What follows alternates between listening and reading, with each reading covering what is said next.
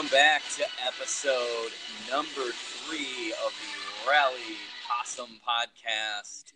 Your host, Mike, joined by Andy. Andy, how did you survive the Snowmageddon this past weekend? Mike, I survived. I was trapped in my apartment all weekend long, uh, sitting back watching movies and playoff games. But I heard you you had a game plan. You got away before the storm even hit. I did. I uh, flew down to Tampa for the weekend. I had those plans, to be fair, pr- already in place prior to uh, the uh, great snowfall of 2019. But um, yeah, flew down to Tampa, had a good time. Um, have a, uh, kind of a, a, random story for you. So you know, we're sitting at the, re- the resort. You know, the weather in Tampa was 60s. I know it's so torturous for all the people in Cleveland, 60s, 70s. Um, so hanging hanging out in the hot tub on uh, MLK Day. So, you know, been in the hot tub 15, 20 minutes, sitting there. My my legs are starting to itch. I'm like, what? What the heck? So I decided, all right, I'm gonna get out of the hot tub. I sit on the side, and I was like looking at my legs. I was like, wow, you know, I really got a lot of scars on my legs, that sort of thing. And I'm like looking at him, I'm thinking, like, wait, where'd all the hair go? Andy, I uh, had all the hair on my legs chemically burned off because the hot tub was uh, three times the legal limit of chlorine. Oh and, my uh, god! Uh, so I have uh, a nice solid rash on the legs, and uh, really from uh, belly button down, I lost about seventy five percent of the the old body hair. So I am going uh, man. uh, going straight chick or straight you know swimmer body you know? Like uh, man mike. it's uh it's fascinating. I've never heard of that happening before. That's crazy. So my my buddy that i was with he's much hairier legs than me. It, when he got out he was only in up to his knees at the time. When he got out it literally looked like he was wearing hair shorts oh my god Wow.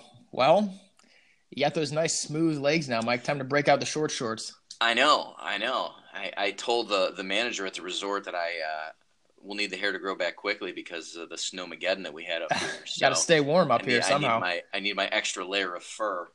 Wow, I've never heard of anything like that. That's crazy. Yeah, it's uh, pretty ridiculous. So that's my story from the uh, the Great Snowmageddon of 2019. Well, mine's a little different, Mike. I uh, I loaded up on some snacks and I did what I do best. I laid down on the couch, ate a lot, and uh, watched some good football games really this past weekend. I don't know, did you get a chance to watch any of the NFC and AFC championship games? Yeah, yeah, we went to a bar bar down there and uh, and watched the games. It, it was it was actually really funny because before we left to go to the bar, they were like my wife and the the other and buddy's girlfriend were like, um, how long do you think these are going to take? I was like, well, it has possible, you know, to be five quarters each, so it could be ten quarters of football that we see. Well, both games go to overtime. Both games go to overtime, so I can say, say that I I should have made a bet on it, but I didn't. But I predicted both games would be close, and both games would go to overtime, and uh, and they did. I was personally pulling for the Saints, but uh, that did not happen. That was uh, quite an unbelievable pass interference penalty. I mean, the NFL came out and acknowledged it later. I mean, I know that there were some Saints players tweeting and posting pictures of the rule uh, in the NFL rule book where the commissioner can actually go back and force them to replay the game because of a significant uh, official error. I mean, what a disaster. I mean, that was that dude had no business slamming into the wide receiver like that. That was not a football play at all. I've never seen anything like that, especially on a on a, a stage like that, the right. NFC Championship game. I mean, forget regular season. I mean, the, the Browns have got screwed so many times by the referees, but it's meaningless games. In the NFC Championship game, I mean, how can you get that wrong? The referee was standing right there. And I know there's all this talk now about are you going to be able to go back and review PIs or should right. every play be reviewable. I, Mike, what are your thoughts on that? I want to kind of get your take. I, mean, I think at some point they should be able to review asinine things like that and overturn them. But in my opinion, you're also going to slow the game way down. I mean, if you have to continually just have a crew that's overseeing the, the refs on the field. I mean, what happens if Baker Mayfield throws a long touchdown pass, but then oh they, they then they call J.C. Tretter for holding, and, and, when the refs didn't call a flag, and then they after the, in the official review, they then they call a flag and nullify the touchdown. I mean, how far does it freaking go? I I think that there has to be something done, but to review to make every single play reviewable uh, it, it's never going to work out. I mean, the game is going to last for five or six hours if you do it that way. It's going to be just as slow as a baseball game. Um, why not though, Mike? You you they have former referees in the booth now on all the broadcasts. They're always commenting. They always bring them in when they're reviewing plays. Why can't there be a rule where where the uh, the booth can have a challenge, and if they see something that is so obviously wrong like that, where right. I mean, you, you have to get that right. That the Saints would have been inside the ten yard line, right? And, they most likely going to the Super Bowl, right? So, in a situation like that, you need to get it right. Let let the referee in the booth challenge it. Let him call a challenge down if he sees something. I don't think they should be able to review every play, but you have to get that call right. There's no excuse for that, and it's a it's a bad look for the NFL. Oh, I completely agree with you. I mean, look, if they can do something like that where it's it's fair and it does not disrupt the game totally and they can prevent crazy ridiculous things like that from happening, I'm all for it because the Saints obviously deserve it. I mean, yes. They kicked the field goal, went to OT, but anyway, they still lost the game. They had a chance to win the game on multiple occasions, and they lost the game. So you have to give credit where credit's due with the Rams for actually winning the game. However, the referee played a major role in the potential outcome of the game. Major role. No denying that. Absolutely no denying that. And I agree. I mean, the Saints towards the end there, before uh, they ended up, you know, just kicking the field goal, they didn't really have a good string of plays there. They weren't running the ball. They were kind of right. calling some questionable plays, but no doubt about it, the referee. I mean, the, the game was decided there by the referee. And just think, man. I mean, could you imagine if the Browns were in that situation where they, they finally get into the playoffs after 20 years of just sucking? Could you imagine if something like that happened at Cleveland Brown Stadium? I mean, the referees might they might have to be escorted out of the stadium. It would have been Bottlegate 2.0. I was just going to say, you remember Bottlegate would very well be the same thing. So that game ended in controversy. The Patriots Chiefs game, another really good game. Not as much controversy, but I know there's some people that are calling for a change in overtime rules. Uh, Patrick Mahomes and the oh, Chiefs oh, yeah. never never had a chance to get the ball back. Well, and, and Brady drives down the field like the goat that he is, engineers a drive. I mean, some of those third and 10 plays to Edelman, I mean, it, it, the guy's just unbelievable. The one throw to Gronk that he made down the sideline to get him within the five yard line. I mean, look, Tom Brady is, what, 41 years old? Yes. And he is just amazing. Amazing. He's made for those situations, and you've seen him do that time and time again. It's it's unbelievable. I mean, Andy, they've, but, they've gone to eight straight AFC championship games. That is absolutely mind blowing. And if they win another championship, I mean, how much more winning is the city of Boston need? It needs to stop. I mean, it needs to stop. The Bruins, the Celtics, the Red Sox, the Patriots. I mean, my God, in Cleveland, we're glad just to have one championship. I mean, granted, it was a, uh, a long drought, but. Well, Mike, the World Series was Boston LA. The Super Bowl is going to be Boston LA. Will the NBA Finals be Boston LA? I mean, hmm. how much more Boston uh, well, LA? No, Andy, no, absolutely freaking not. It will not LA. You think the Lakers are going to make the finals? That team is a disaster. I mean, their their offense is not much better than the Cavs offense. Granted, they play more defense than the Cavs, and we'll get into that later because the Cavs have an absolute historically freaking terrible defense. But I, I predicted this when LeBron went to LA. I said that team has no three point shooters. And LeBron needs to be surrounded by three point shooters, as we all know, to be successful. I mean, granted, it's still LeBron. He's still having a good year, but he's banged up and he's been out for two weeks. That team is a six seed top. Tops. Yeah. It was meant it was meant to be more of a joke. I didn't think I'd get you so fired up about it. Uh, I'm just basically saying I'm sick of Boston, LA.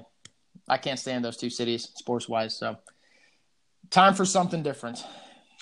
Yeah, yeah, absolutely. I, I hope so. And uh, who do you got in the Super Bowl then? Patriots. Yeah, I, I do too. I can't see them losing. Well, I don't think uh, the Rams have quite seen anything like uh, what Bill Belichick has in store for them in the Super Bowl. I mean, Brady and Belichick have been there so many times it uh, it doesn't matter. But you know, you know, I did see something interesting today. So did you know that Julian Edelman, obviously, he was a quarterback at Kent State, if you remember. Yeah. Did you know that Sean McVay was a wide receiver at Miami of Ohio?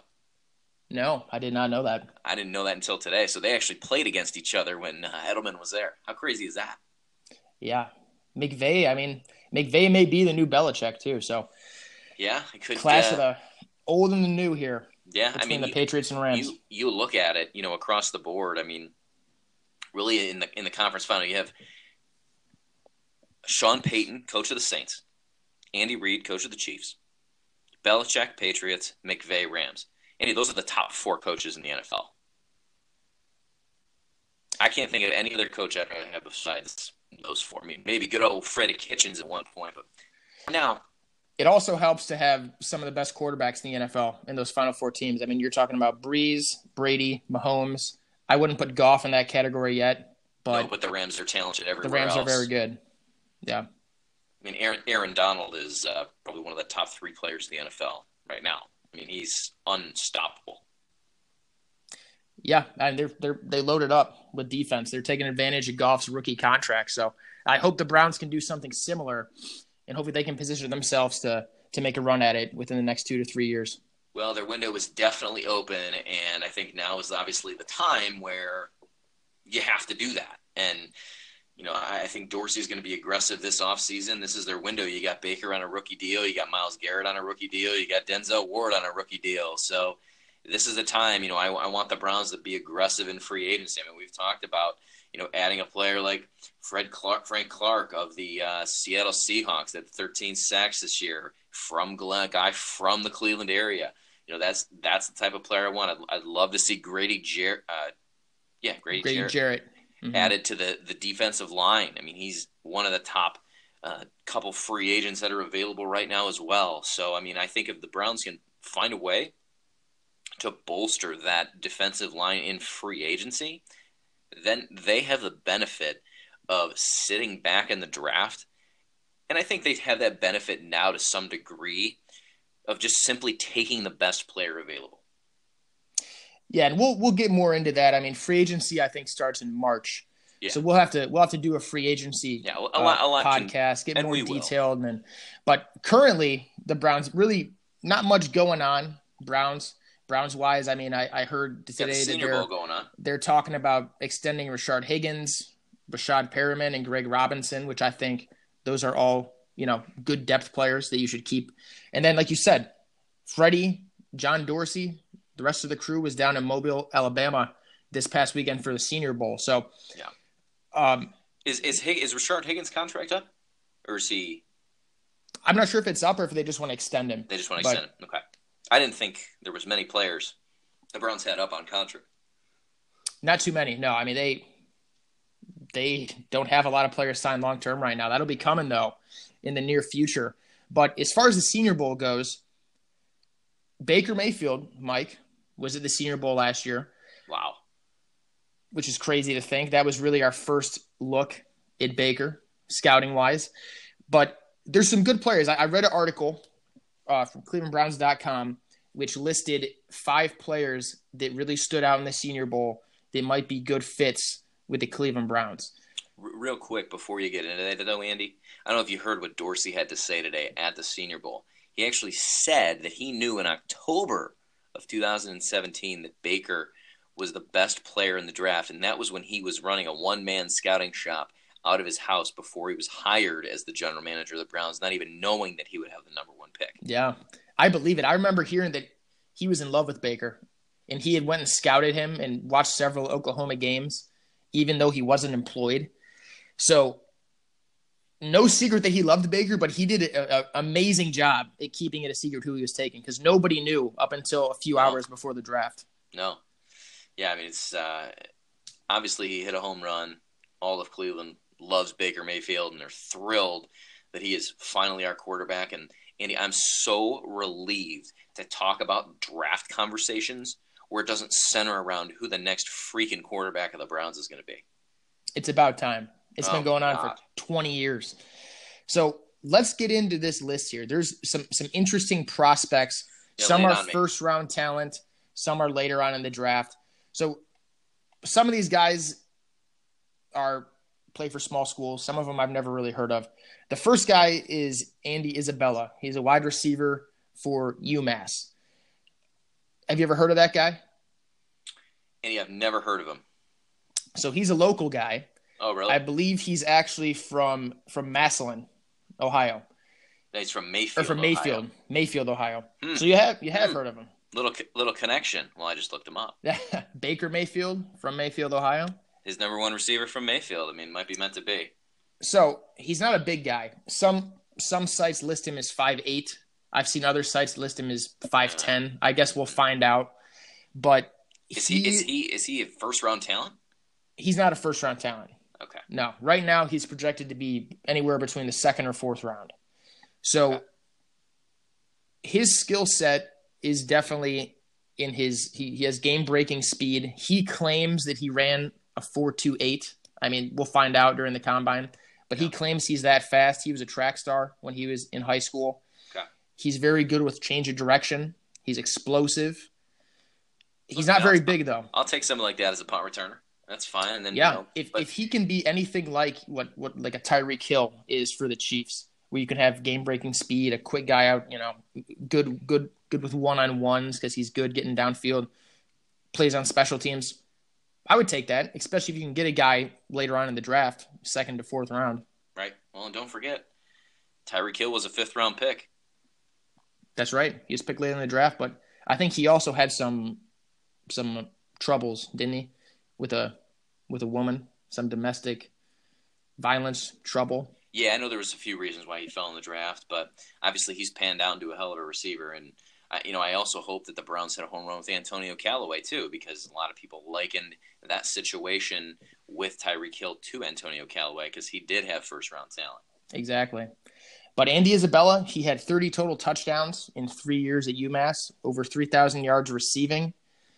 And Pro Football Focus rated him as he had the highest grade amongst wide receivers. He had a 92.1. He was third in total targets in 2018, first in receiving yards, and first overall grade. So talent's there. He played for a small school, obviously, and he's a smaller guy. But a guy to keep an eye on for sure. Looks like I, I'm seeing he's training with Randy Moss uh, for for the NFL this upcoming season for the draft process. That's interesting. Not a bad guy to train with. No, not at all. I mean, look, I'll be honest, Andy. I mean, Andy Isabella, cool. That's that's a good name, but doesn't really do anything for me right now. I mean, what what else you got? Well, second, fourth round, I mean, I'll take him. We need another receiver.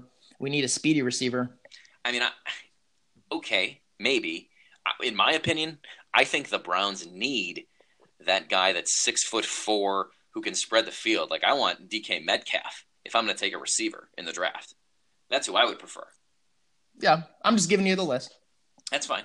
Who you got? So- who's next? Next on the list is Montez Sweat. So he's an edge, edge rusher from Mississippi State. He's six foot six, 250 pounds. He fits the 4 3 scheme that the Browns are going to play. Okay. So he really stood out in the Senior Bowl. He was matched up against one of the top left tackles, Andre Dillard, who also made the list, but I have no interest in the Browns taking a left tackle in the first round. But Montez Sweat, Would you bring He- Greg Robinson back? yeah, I would definitely bring Greg Robinson back. it was reported Dorsey is in talks with his agents to uh, to bring him back as well. Yeah, yeah, him, him, uh, Perriman and Higgins are all in uh, contract I think, extension I think talks. He can, I think he can get those guys for pretty reasonable amount of money. Absolutely, I don't think they're going to cost anything crazy. I agree, but but Sweat was all SEC back to back seasons. Mhm. He had 21 and a half sacks, 29.5 tackles for loss in the past two years. And like I said, he really he stood out in the in the uh, the Senior Bowl. So Pro Football Focus rated him uh, the second highest among edge defenders for pass rush productivity, and he's considered a top uh, a first round talent. He could go in the first round as high as the top 15. So that may be a name that you might see if the Browns go defensive end to, to try and pair opposite of Myles Garrett. Yeah, I mean, it really depends on obviously what goes on in the draft because there could be a run on defensive line. The draft is strong on defensive linemen this year, for sure. But obviously, as we know, the more quarterbacks that go before the Browns pick at 17, the better because it's rumored that Kyler Murray could be a first round pick. And our, our good old boy from Ohio State, Haskins, could be a first round pick as well. And he's slated, I've seen both of them slated to the Giants at uh, six or seven. There were some rumors that Jon Gruden may take a quarterback at four. He made some comments about about Kyler Murray and how he's he said, "Oh, I've learned over the years that size really doesn't matter." So it kind of led some people to wonder if he's going to be moving on from Derek Carr, taking a quarterback with the what they have the fourth pick, I think, in the draft. So Yeah, they're they're in uh, tank mode as well, so I could see that happening. absolutely, feel bad for the player that goes there. I mean, that team is just Well, they are uh, decimated they are- right now. Gruden's building that team up for Las Vegas to be good in like two years. if I'm a team who wants to tank, I think I would look into hiring Sashi Brown. You got to give the guy credit for one thing. He knows how to tank. He knows how to to acquire draft picks. Well, why, why not hire Hue Jackson? Why not? He knows Make how him to be tank. make him the special assistant to the head coach. I know. Make him the head coach, man. He, he'll he'll be uh, rolling with AJ McCarron as the QB in no time. Don't you worry. Well, too late for that now because they've committed to Johnny Boy for another nine years ah, okay, that's true. in Oakland. At ten million a year, mind you. But Yes. So next player is a defensive tackle from Alabama. His name is Isaiah Buggs. Remember, the Browns hired Alabama's defensive coordinator. hmm Uh, so maybe maybe a be connection there. Yeah, absolutely. But Isaiah Buggs is a big boy. He's six foot four, two hundred ninety two pounds. Okay. So he's not going to go early in the draft. He's going to be more of like a second or third round pick.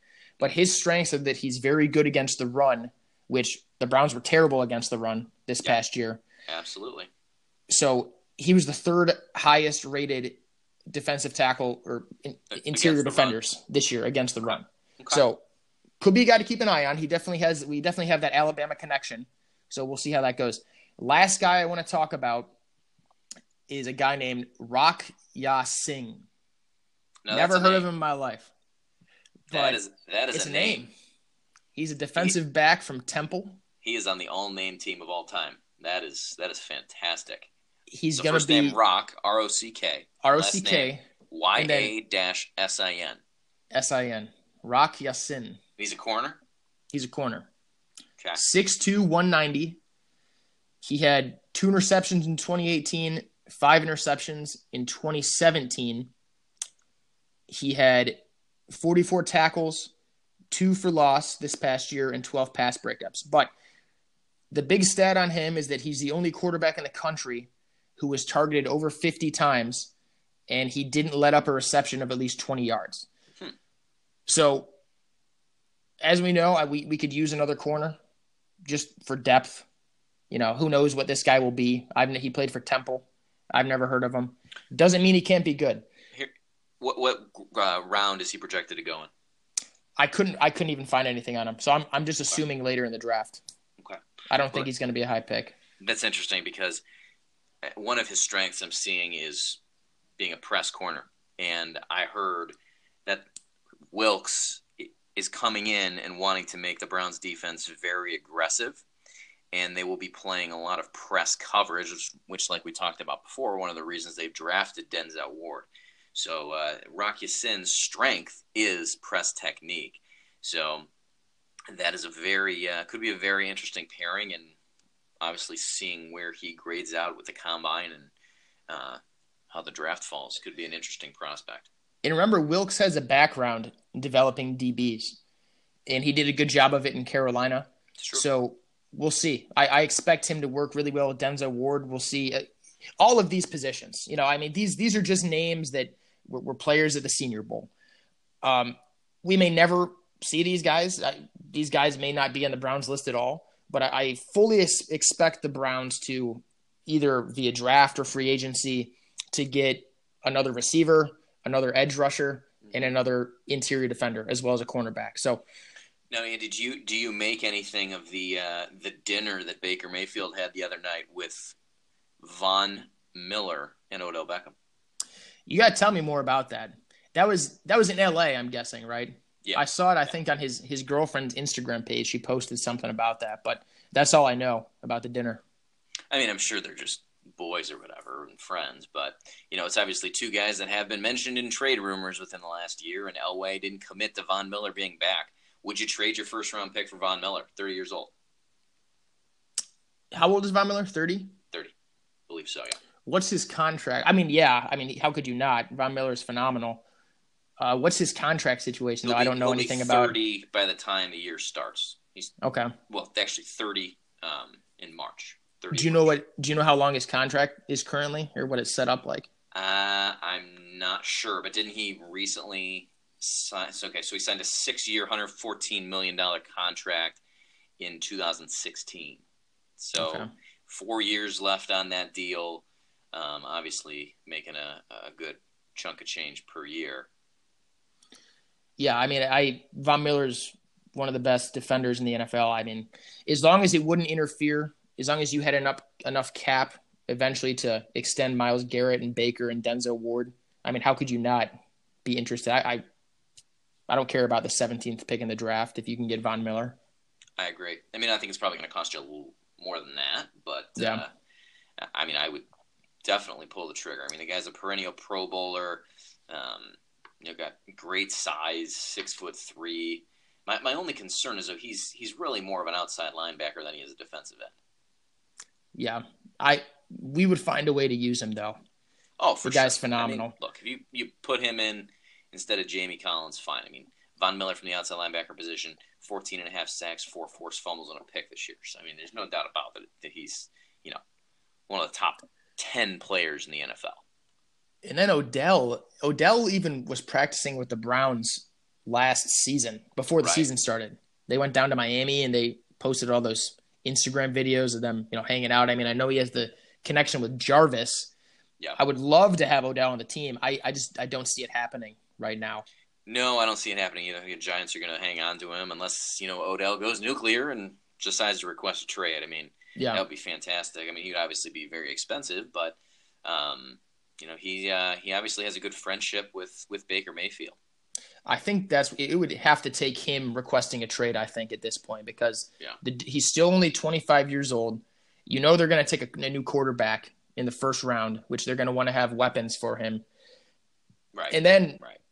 Pat Shurmur really maybe he may be coaching for his job this year. If they have another bad year, I don't think he's going to want to trade Odell. No, probably not.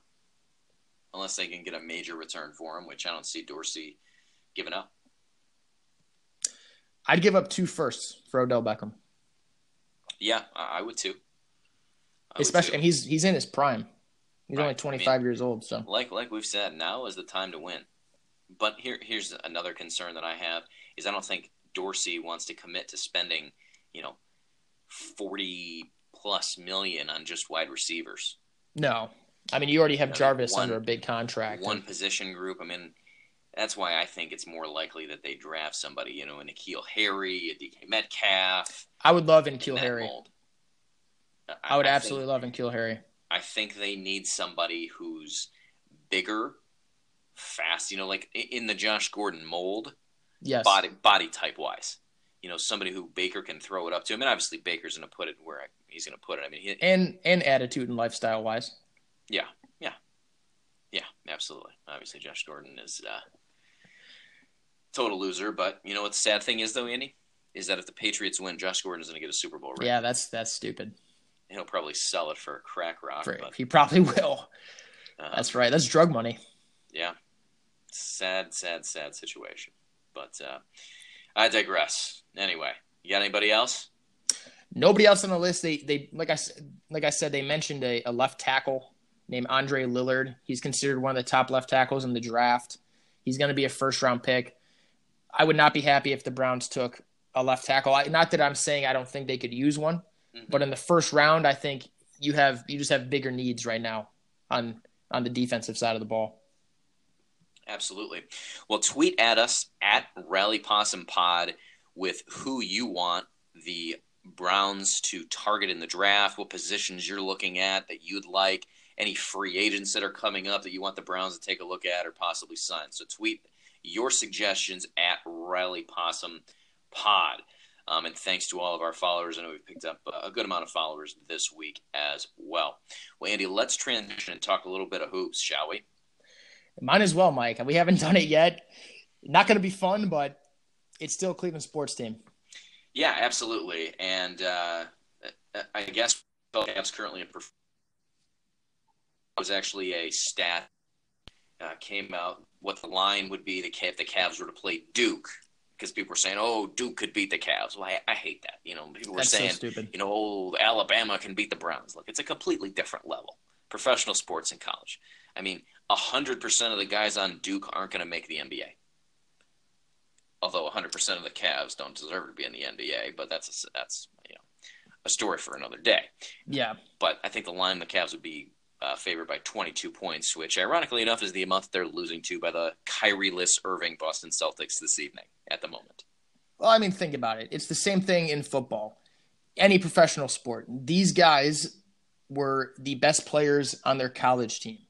And Duke has a phenomenal program, no doubt about it. RJ Barrett, Zion Williams, and Cam they're Reddish. both going to be high draft picks. All of those guys are going to be high draft picks. But the rest of the team is made up of guys who may never, I mean, they're probably not even going to sniff the NBA. So the Cavs, with as bad as their team is, they've still won nine games against NBA players this year. So to to say that a college team could ever beat a professional team is ridiculous. They would blow them out of the water. Even the Browns, who went 0 16, would have beaten Alabama. Right. Oh yeah, yeah. And it wouldn't have even been close. Yeah, absolutely. Well, getting back into the Cavs, though, I mean, we're sitting at the worst record in the NBA. On Martin Luther King Day, they had a nice little matinee at 12:30 and lost to the second worst team in the NBA, the Chicago Bulls. Mm. Uh, Andy, can things get much worse for these guys? You know, I'm okay with this though. I I didn't have high expectations coming into the year.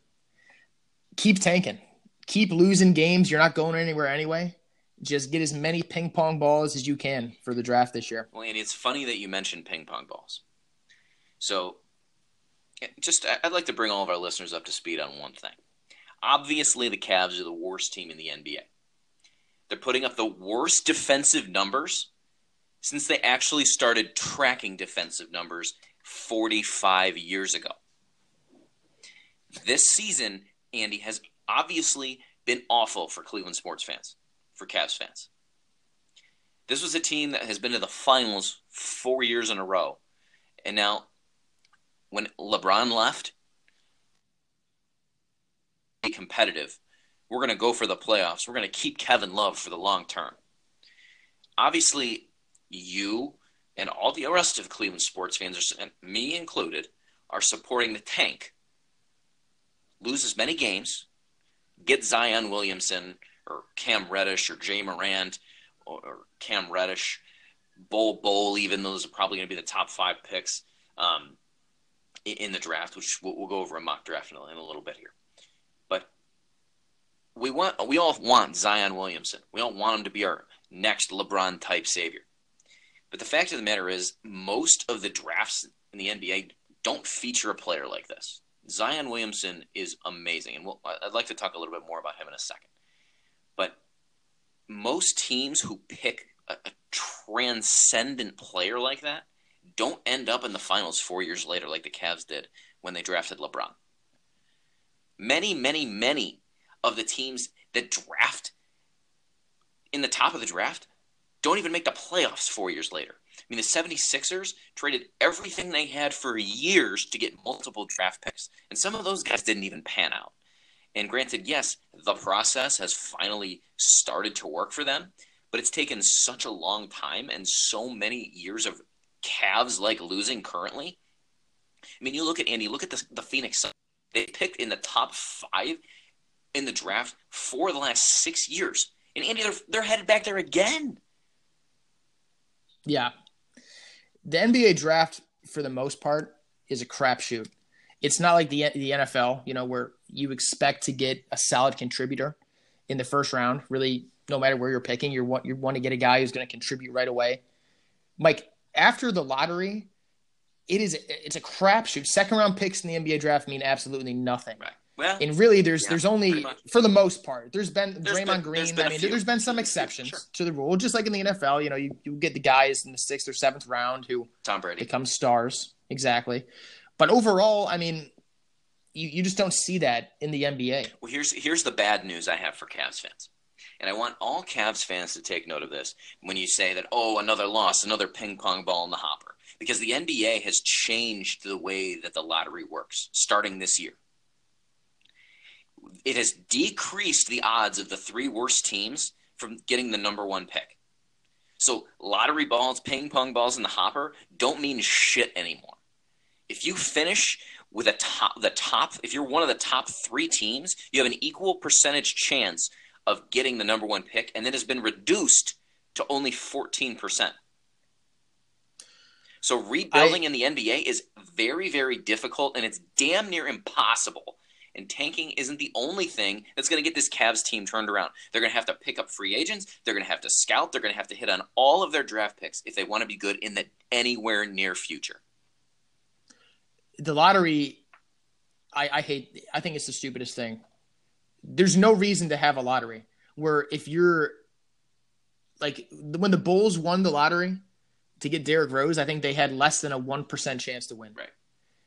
And I, come on, just let let the worst team get the top pick. I know they do it to try and prevent tanking, but in the NBA, the way the NBA is designed, players flip flop teams so much they leave smaller markets for bigger markets all the time. And the super, players the teams. players run the league to form their own super teams. If you want to tank in the NBA to try and get young players and go on a run for for five to seven years before these players decide they want to leave, you should be allowed to. The NBA needs to change the way their their their salary cap is. Where I, I don't get the salary cap at all. I mean, there there is a there's a cap, but you can go over the cap to keep your Well, you pay players. the or- luxury tax when you go over you the know, cap, but you have to keep your there own. needs to, there needs to be some way to, to to keep star players because well, there, I mean, there is. they're they're all over. There is. the. I mean, obviously, the the the team that the star players come from, they can pay them more money than anybody else. The Cavs would could have been able to pay LeBron more money. that doesn't mean anything, Mike. Uh, that doesn't mean just anything. saying money. I mean, Look at money how many talks, players But the fact of the matter is, they don't they don't care. they're making. Most of these players in the NBA though are are making more money through what they're doing with their brand or advertising or movies than they're making in the NBA. The really good ones. So they don't really care about the con- contract as much. I mean, LeBron LeBron's going to make more money in LA doing movies and commercials and, and more than he ever could have made in Cleveland. and all sorts of stuff. Well, there, there's no doubt about it.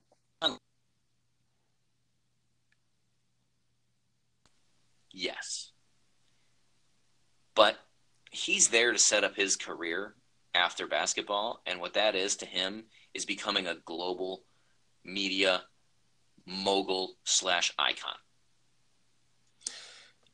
Yeah, uh, LeBron Because that LA team, He- they suck. LeBron LeBron he had this planned. I mean, LeBron can say whatever he wants that he came back to try and win Cleveland. a championship and it was for Cleveland. And I, Mike, I think that's a bunch of bullshit. Personally, LeBron bought that mansion in L.A. like the first or second year that he was back in Cleveland, and he, I think he cared more about trying to improve his image. He's the most important person in his own world. And he never had any interest staying in Cleveland. I mean, yeah, he, he came back because he saw an opportunity with a young, talented core in a lot of draft picks where they he could come back and work on building his own super team here. But do you really think even if the Cavs had kept Kyrie, do you think that he would have stayed in Cleveland this year? Because I personally don't. Probably not. Probably not. Yeah. But I mean, the, the Kyrie issue is a whole a whole nother thing. What did you make of the uh, whole Kyrie apology? Dude, Kyrie is a strange guy. I, I've I used to love Kyrie, and over the years, I mean, when he started talking about all this, I used to listen to that road tripping podcast that he would frequent on. Yeah, and he'd talk about all this weird self meditation and he got into how you know, like the world was flat and like he just all this bizarre bizarre stuff. So I, I, don't understand why it took Kyrie this long to why couldn't they have worked this out when they were in Cleveland? That was my first take was you know how hard is it for to get these two on the phone or just put them in a room together and let them talk out their issues? Immaturity. Obviously obviously Kyrie was very immature and just like all of these superstars he's a diva. LeBron I think feels like why should he, why should LeBron James have to go so down to bit of a confession? Kyrie Irving? I'm hosting the big game this year, and I told everyone I have the world's. My bad. So, I think more than anything, I think I think Kyrie owes the city of Cleveland a little bit of an apology as well. I mean, he came out. The city of Cleveland did nothing but love him while he was here and support him and as soon as he left, he he made some comments about how like you know oh I'm finally in a real sports city now. I'm in Boston. I, you know, just just some of the things he said were were very unnecessary, and they were obviously directed towards not LeBron but the franchise and the fans. Yeah, absolutely. I mean, it really was a slap in the face to Cleveland, who had supported him through thick and thin for his entire six or seven years in Cleveland, and it's it's pretty sad. I mean, now that Kyrie wants to be a leader of his own team, well, hell, he knew LeBron was leaving to go to LA anyway, most likely. He could have stayed here and led this team, but I'll tell you what, it, it probably directly relates back to how the organization of the Cavs is run.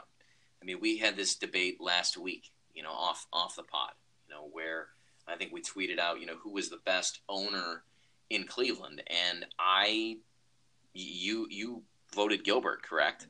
No. No. I voted Jimmy Haslam. voted Haslam.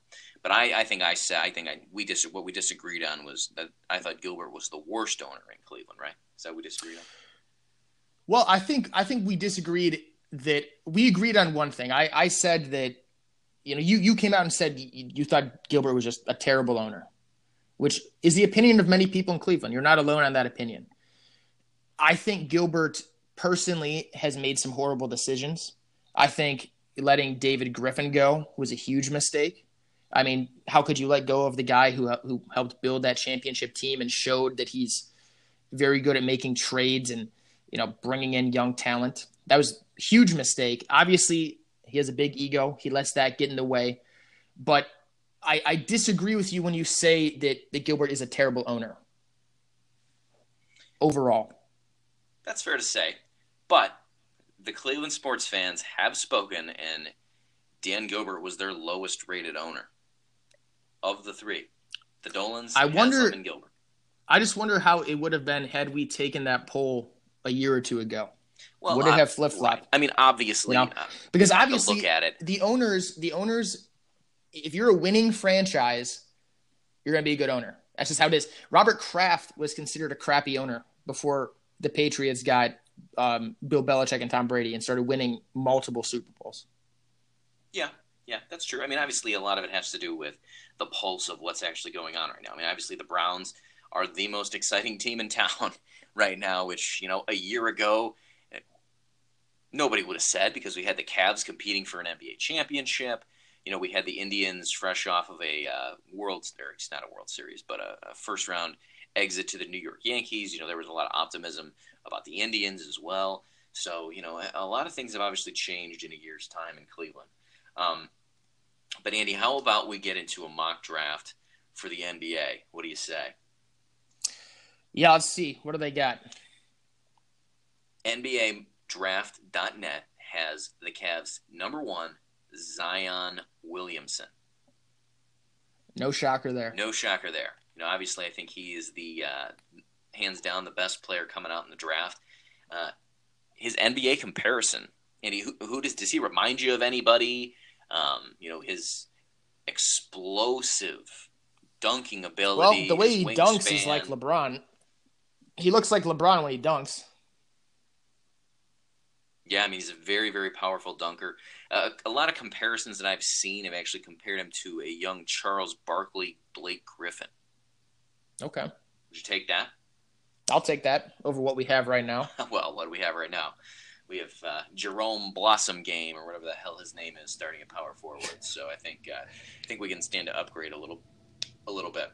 Second pick, Chicago Bulls. Ja Morant.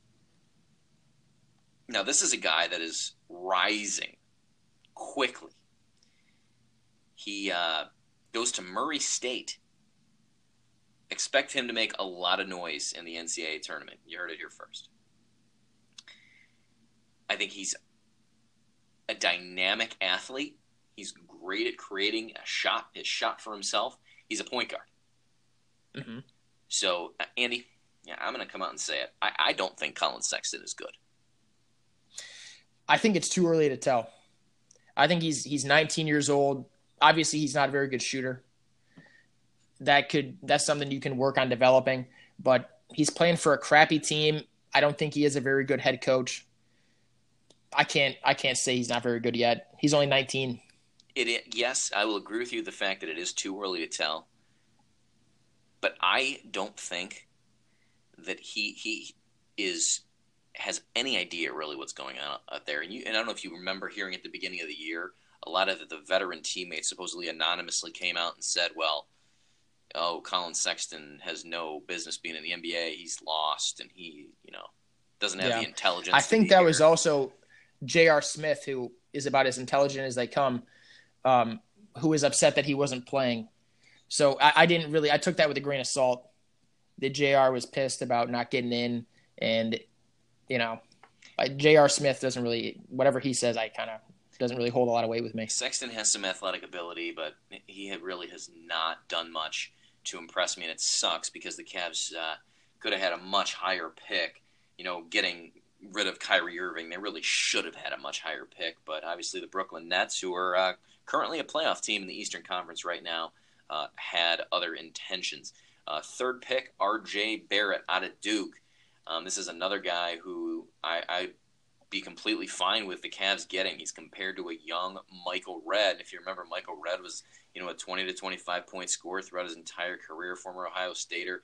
Um, I'd be completely fine with getting R.J. Barrett, six foot six, left-handed wing. He's got good size for the position. Uh, he's high level of athleticism, quick first step. So he, he's another one to watch. Canadian guy. Yeah, he's a good player. Good player, no doubt about it. Fourth pick, guy I've never heard of, Rui Hachimura out of Gonzaga, a forward, six foot eight, two thirty five. The fifth pick, Keldon Johnson. Sixth, Cam Reddish out of Duke. Bol Bol really has fallen. Uh, he was a guy who was mentioned near the top of the draft. Obviously, he's not having too good of a season at Oregon, but it seems like it's going to be a decent draft this year, and hopefully the Cavs can hit a home run. I mean, obviously you remember the draft where Anthony Bennett was the number one pick in the draft, and uh, a, a, guy by the name of Giannis Antetokounmpo was in that draft as well. Fifteenth, fifteenth pick, I think. Fifteenth overall, yeah. Fourteenth or fifteenth, yeah. Cavs got some issues right now, for sure. I mean, trade deadline is coming up here February. Andy, are they going to dump these 7th. contracts? Are they going to dump some of these you know, contracts? Look at these contracts right now. So let me read you off some of these yeah, these contracts here we got, and these these all go back. This goes back to another the LeBron uh, reason why LeBron pisses me off. LeBron would never commit long term, but he'd always have us sign his boys to these long term deals. And you know, if you want to keep LeBron happy, you gotta you gotta do that. Right. And obviously, some of these guys were critical in our championship run, but Tristan Thompson in 2015 signed a four year, $82 million deal that goes through 2020. J.R. Smith in October 2016 signed a four year, $57 million deal, Mm. goes through 2020. Ugh. I mean, Andy, they, That was for what are they- LeBron. what are they going to do to get rid of him? I mean, obviously, he's not even playing. They're they're just I, I can't see why would anybody want to trade for J.R. Smith? I've heard that the the Spurs have some interest in Tristan, and Tristan I think is a, he's a good player. He you know he's a double double, and on the right system, right team, he can do well. J.R. is in his thirties. He's a a bum if things aren't going his way. I mean, look what happened in New York, and look He's what's pouty. happening now. He's pouty. He's pouty.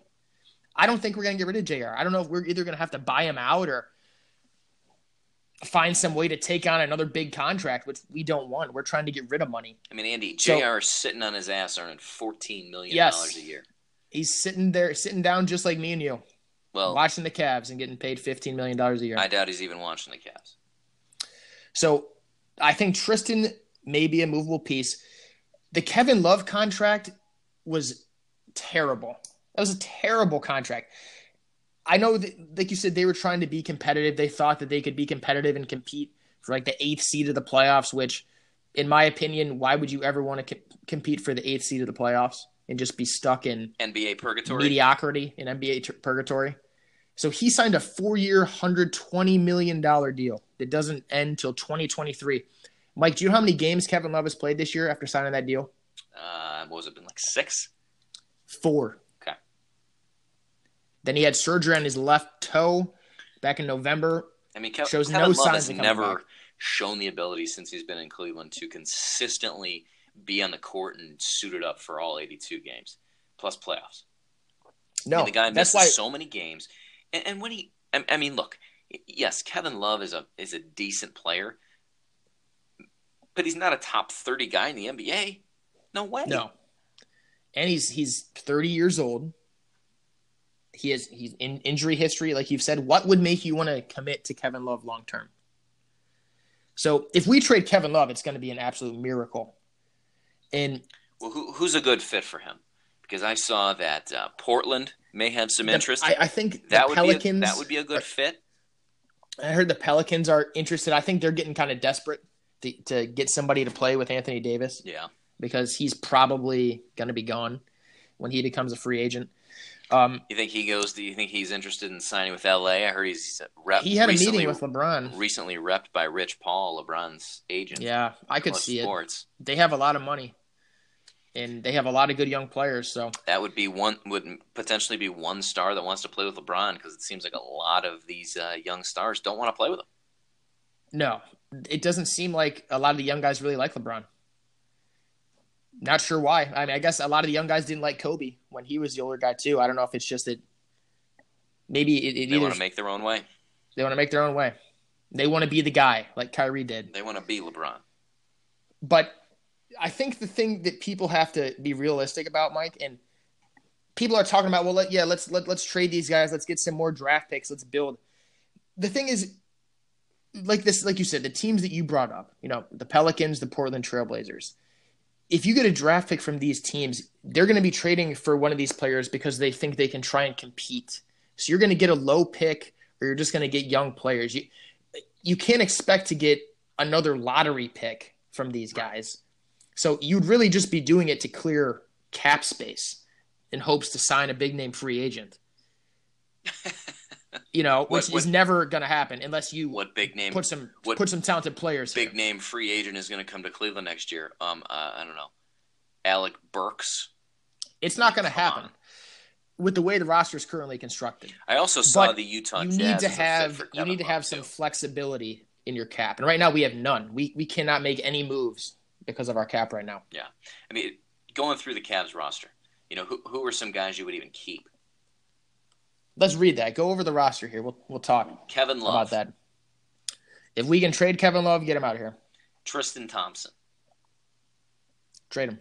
J.R. Smith, Trade him. Jordan Clarkson. I think I'd keep Jordan Clarkson. I think he's a nice piece. He's had a pretty good year. Six, Alec Burks. I wouldn't care if they traded Alec Burks. John Henson hasn't seen the court since he came over from Milwaukee. Yeah, I probably would. We'll see what we. I could care less. We'll see. I, I haven't seen him play yet, We'll but Delly. I love Delly, so I'm just gonna say keep him. Even though I think he's still making like what ten million a year, Nine point six.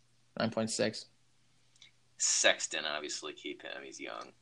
Yeah, Rodney Hood, another guy that has been mentioned in trade talks. He's has an expiring contract at the end of the season. yeah. season. If you can get something of value for Rodney Hood, I'd be open to trading him. I mean, what's he doing sitting in Cleveland? Nothing. Not much. I mean, honestly, ever since Rodney Hood came over from Utah, I mean, I was excited when the Cavs got Rodney Hood. I was like, wow, Rodney Hood's a 16 point per game scorer. Yeah, I was surprised I mean, we this, got him. this honestly. guy can spread the court. I mean, he's got a good left-handed jumper. He can create his own shot at times. I mean, he's been horrible He's been terrible. He had that one good game in the finals. that, where, where everybody too. Remember that first game where they all played against Boston yeah, and we hit like like 16 three pointers or something. We are like, wow, this is crazy. You know, we're we're a brand new team. We're gonna win the finals, and yeah, that was basically right. it. He he disappeared in the playoffs. He was horrendous in the playoffs. I mean, he's virtually disappeared all season too. I mean, you would think this Yeah. is his time to score 20 points a game. Yeah, you would think, but apparently not. Cedi Osman. I would hope I, I'll hold on to Cedi unless the, I I mean it depends what we could get for him, but I think he's a he's a nice piece. Cedi's a bench player on a good team. Larry Nance Jr., the guy who the Cavs appear to be building their franchise around because they signed him to an extension. He'll be getting a $10 million raise next year. Yeah, they I think they gave him a little too much money. I think he's a nice piece. None of these guys are, are cornerstones. Let's face it. All these guys right now are just are would be pieces on an, a good team. Yeah. That's it. Ante Zizic. We have him for several more years. What has he really done? I mean, I don't know. I haven't watched a ton. He doesn't play very much, but when he plays, he seems to be productive. I don't think he's very. He's seven feet. he's- He's, a big he's- guy. he's got a good interior offensive game, but I think that's all he's got. But I mean, the other night he put up 23 points, so Let him um, develop. He's a young guy. I don't know. Maybe. I don't think he's ever going to be a star by any means in the league, but So the Cavs' total salary cap is 120 million this year. They have- most of that's probably coming from K Love, J.R., Tristan. and next year it only goes down a million to 118. Yeah, Two, yeah. We got we got to wait because Tristan and J.R. don't come off the books to the end of next year, right, exactly. and then Kevin Love is another three years Mhm. after that. Yeah, So, yeah. oh boy, Clarkson only has one more year after this year on his deal in 2019, 2020. So I don't know, man. Same thing with Delly and Henson, both making 10 mil. yeah, it's too much. Yeah, they are uh, they are in some trouble for sure. I mean, I do not expect this team to be good in the next four to five years, and uh, we'll see unless, unless they hit home runs with all of their draft picks. Which, I mean, you look at the, their track record of drafting, not having a solid general manager like David Griffin anymore. It's gonna be uh, it's gonna be a really really rough go of it for the next few years. Well, Andy, um, that's about all we have on time. Don't forget, follow us on Twitter, Rally Possum Pod. Um, tweet us your wants for the Browns in free agency and the draft. Ask us any questions that you'd like uh, about any of the Cleveland sports team. Obviously, we didn't have time to get into the Indians tonight, but we hope to do so in a future episode. Uh, Andy, you got anything else? Nothing else. Good night, everybody. Stay warm. All right, we are out.